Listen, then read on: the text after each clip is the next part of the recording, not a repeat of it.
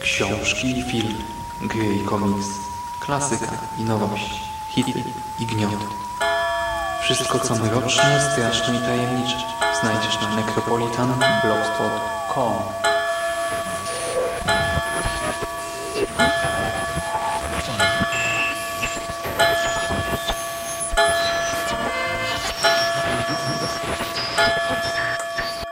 Witam w nawiedzonym podcaście.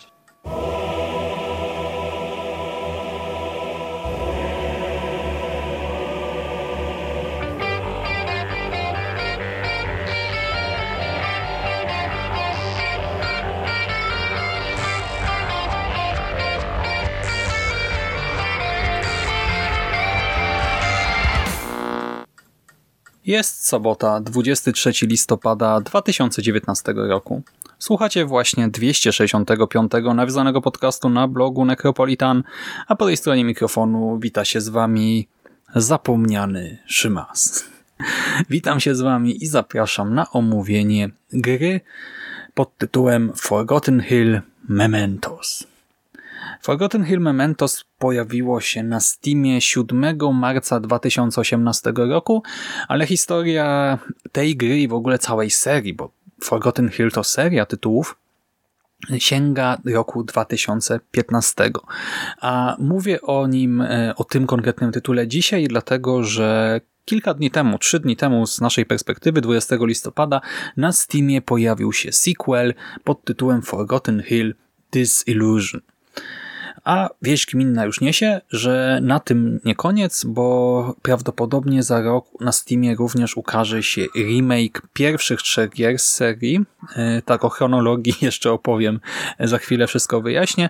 E, one są aktualnie dostępne za darmo na stronie producenta, ale mają pojawić się w wersji poprawionej, poszerzonej, z achievementami e, w dystrybucji także na komputerach właśnie stacjonarnych na Steamie e, prawdopodobnie jesienią czy zimą 2020 roku. Ale cofnijmy się na razie do roku 2015.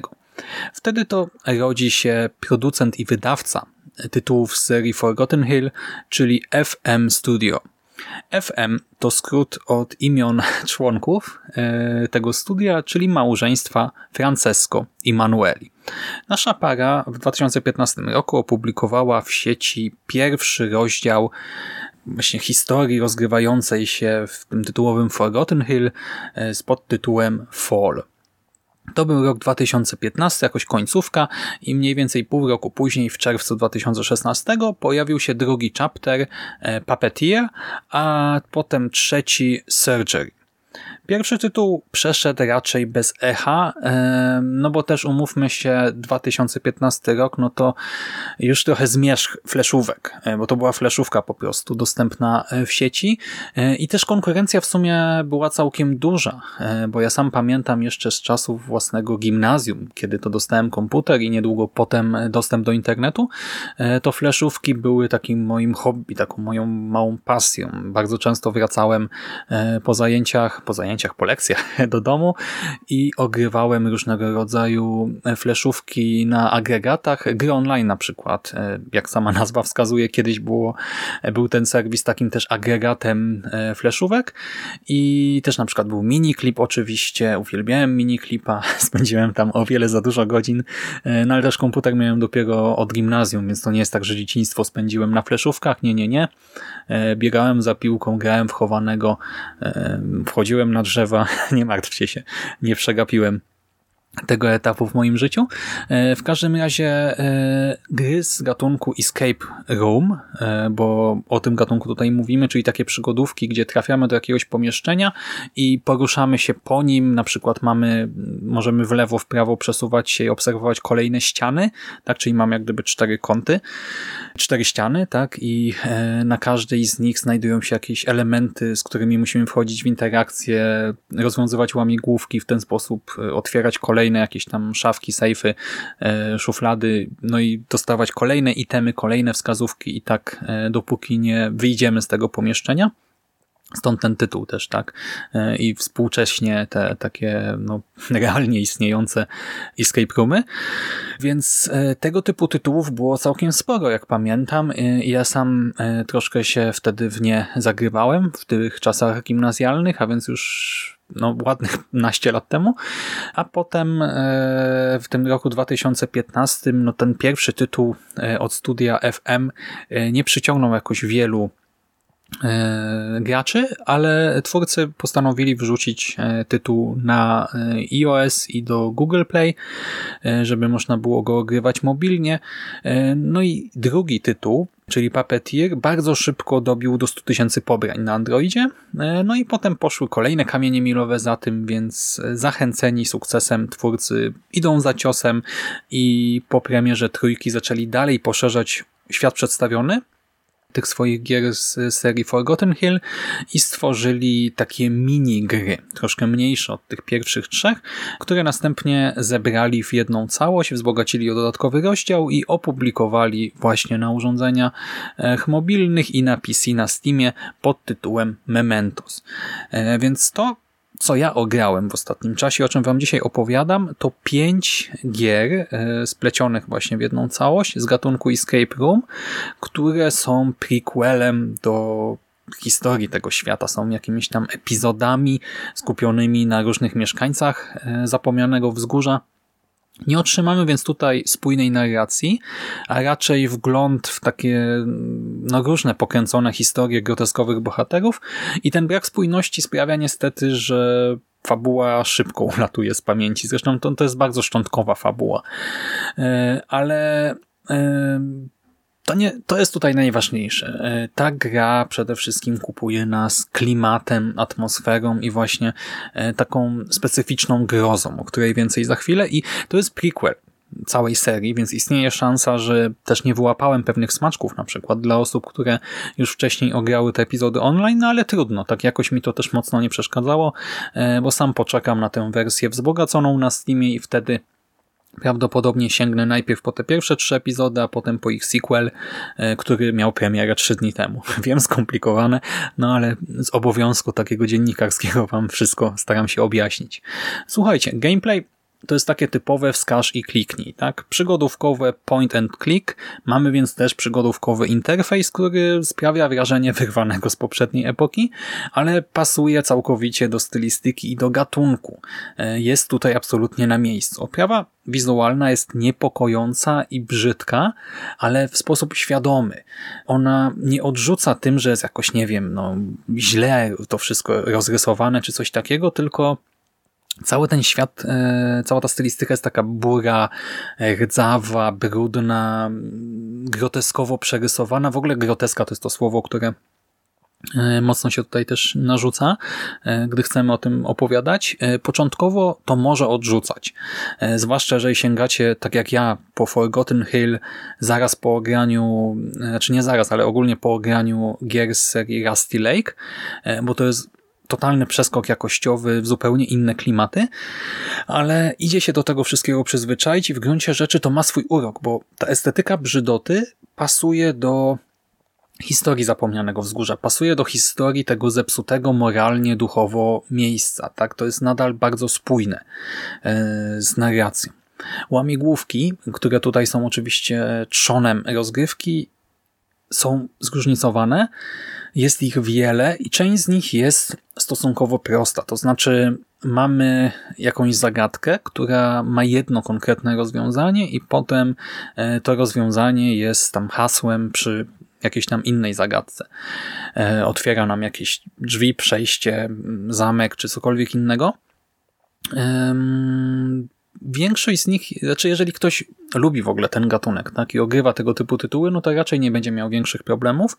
Dopiero ostatni akt, ten ostatni ala chapter, ostatni e, no właśnie rozdział gry jest troszkę bardziej pokręcony, mniej logiczny może można powiedzieć, ale to też nie jest tak, że jest zupełnie jakoś tam kosmicznie dziwnie napisane, tak, że to są rozwiązania, e, na które nie da się wpaść, po prostu jest mniej przyziemny i właśnie może trochę mniej przystępny, ale to też ma swój urok, tak? Zwłaszcza to jest rozdział gdzieś tam domykający całą historię i mimo wszystko no mnie to nie przeszkadzało.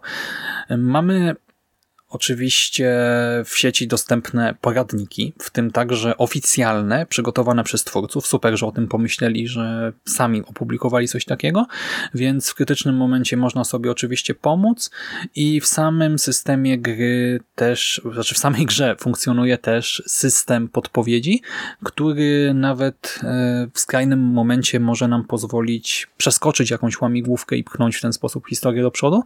No i oczywiście nie polecam tego, ale też super, że jest taka opcja, nie? Jeżeli ktoś się zirytuje w jakimś momencie, a nie będzie mu się chciało szukać rozwiązania w sieci, po prostu klika kilka razy i no może sobie grać dalej, tak? No, rozwiązanie dopasowane do odbiorców. Każdy może zrobić z nim co chce.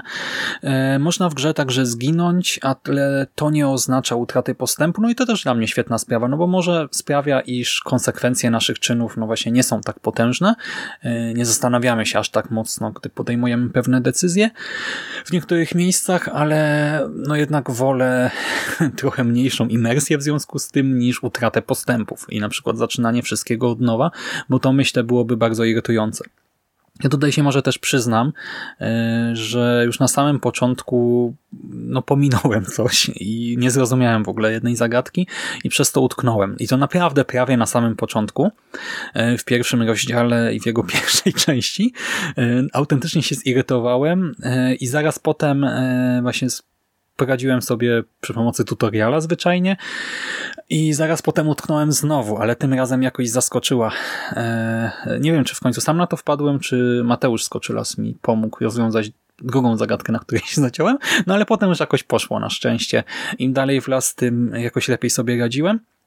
E, w tym ostatnim dziale też musiałem sobie trochę pomóc, e, no ale nie odebrało mi to jakoś przyjemności z rozgrywki. Same zagadki są zróżnicowane, tak mamy, nie wiem, jakieś ustawianie zegarów, podawanie haseł, różne układanki, przesuwanki, e, rzeczy, które widzieliśmy w podobnych tytułach, jak gdyby te takie główne zagadki gdzieś tam można uznać za odhaczone. Niektóre też między tymi poszczególnymi chapterami powtarzają się w jakiejś tam formie, ale nie czuć tutaj jakiejś nudy, monotonii. Tak, to nie jest tak, że to jest sklejka trzech zagadek na krzyż. E, absolutnie nie jest e, wystarczający poziom zróżnicowania, by troszkę nam tej radochy sprawić. I mówimy o tej grze w nawiedzonym podcaście, bo to jest horror. Autentycznie mamy tutaj jakieś przerażające, dziwaczne, ale przerażające opowieści, kilka jumpscares, które rzeczywiście potrafią jakoś nam zadziałać nawet.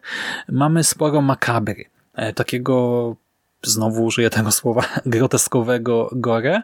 E, jakieś powykręcane twarze, krew, kościotrupy, upiory, ludzkie organy, dziwaczną maszynerię i tak dalej.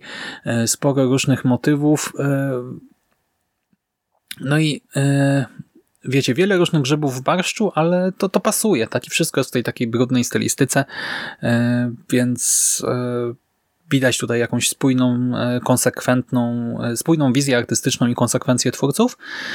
I na przejście całości potrzeba, właśnie nie wiem ile do końca, bo mnie to zajęło 2,5 godziny, tak mniej więcej po 30 minut na rozdział, przy czym ten ostatni był chyba trochę dłuższy, jeżeli dobrze pamiętam, ale po czasach na Steamie, w komentarzach, w recenzjach widzę, że większości osób e, trzeba było od 3 do 6 godzin na ukończenie gry, więc nie wiem, no może, znaczy ja też się trochę spieszyłem pod kątem tego nagrania, yy, może dlatego jakoś tak szybko mi poszło, no i przyznaję się, że tam sobie pomogłem te dwa razy, yy, ale no co poradzić, no nie wiem. Ja też nie jestem jakimś mistrzem tego typu tytułów, e, więc może po prostu akurat tutaj miałem szczęście, że tak szybko mi poszło. No liczcie pewnie koło tych trzech godzin. Tak uśrednijmy to troszkę, trzy, może cztery. I całość kosztuje raptem 7 zł i 19 groszy e, a wersja mobilna na Androida i iOS-a nawet jest często za darmo. Nie wiem jak w tej chwili, szczerze mówiąc, ale sam jakiś czas temu pobierałem te gry za darmo. E, mamy też e, na Steamie oczywiście achievementy 35, część jest łatwo przegapić przy pierwszym przejściu, ale ogólnie wszystkie są do zdobycia. Wiem, bo mi się udało e, to zrobić. I teraz tak przechodząc do podsumowania, Pewnie pamiętacie, jak opowiadałem jakiś czas temu o serii Rusty Lake, którą byłem zachwycony, bo była to właśnie też niezwykle spójna, ciekawa, wizja takiego weirdowego, dziwacznego, pokręconego i upiornego świata. No i Rusty Lake w, e, przy Forgotten Hill e, nadal odstaje. Tak? To, mm, to jest jednak e, gra prawie idealna, a Forgotten Hill jest takim troszkę młodszym, mniej rozgarniętym bratem, ale Wiecie, to porównanie nie jest do końca sprawiedliwe, bo Rusty Lake rzeczywiście było bardziej tajemnicze, weirdowe, przedstawiało też makabrę w tych pastelowych barwach, więc e, niejako miało trudniejsze zadanie do wykonania, ale Forgotten Hill e, to nie oznacza, że Forgotten Hill jest czymś złym, tak? To jest po prostu trochę inna produkcja, tak? E, może nawiązując do rynku literackiego w Polsce, Forgotten Hill to bardziej oferta domu horroru, czyli trafi nam się tam też książka Wojtka Guni czy Kaśmierczaka, ale jednak trzon będzie stanowiła brudna ekst ekstrema. E, no, mamy trochę dziwności, bizarności i weirdu, ale też sporo tej makabry. Czemu nie, tak? To też jest tutaj e, spójnym, ciekawym obrazkiem i e, moim zdaniem e, warto dać tej grze szansę. Sam potrzebowałem te 15-20 minut, tak ten niecały pierwszy chapter, żeby troszkę się przyzwyczaić, ale już potem e, wciągnąłem się całkowicie i bawiłem się bardzo dobrze. Jeżeli ktoś lubi escape roomy growe, no to absolutnie polecam. Jeżeli niekoniecznie, no to nie wiem, no już podejmijcie decyzję sami. Ja w sumie już nic więcej nie dodam. To wszystko ode mnie na dzisiaj. Serdeczne dzięki za uwagę i tradycyjnie już życzę Wam klimatycznego weekendu, tylko byle nie na zapomnianym wzgórzu. Udanego tygodnia i do usłyszenia w następnym nawiedzonym podcaście.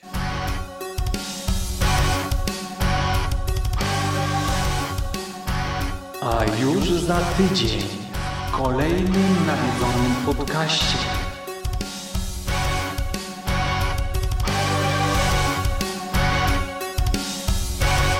A dziś, a dziś wyruszymy do Hexenberg. Hexenberg. Hexenberg. Hexenberg. Hexenberg. Hexenberg.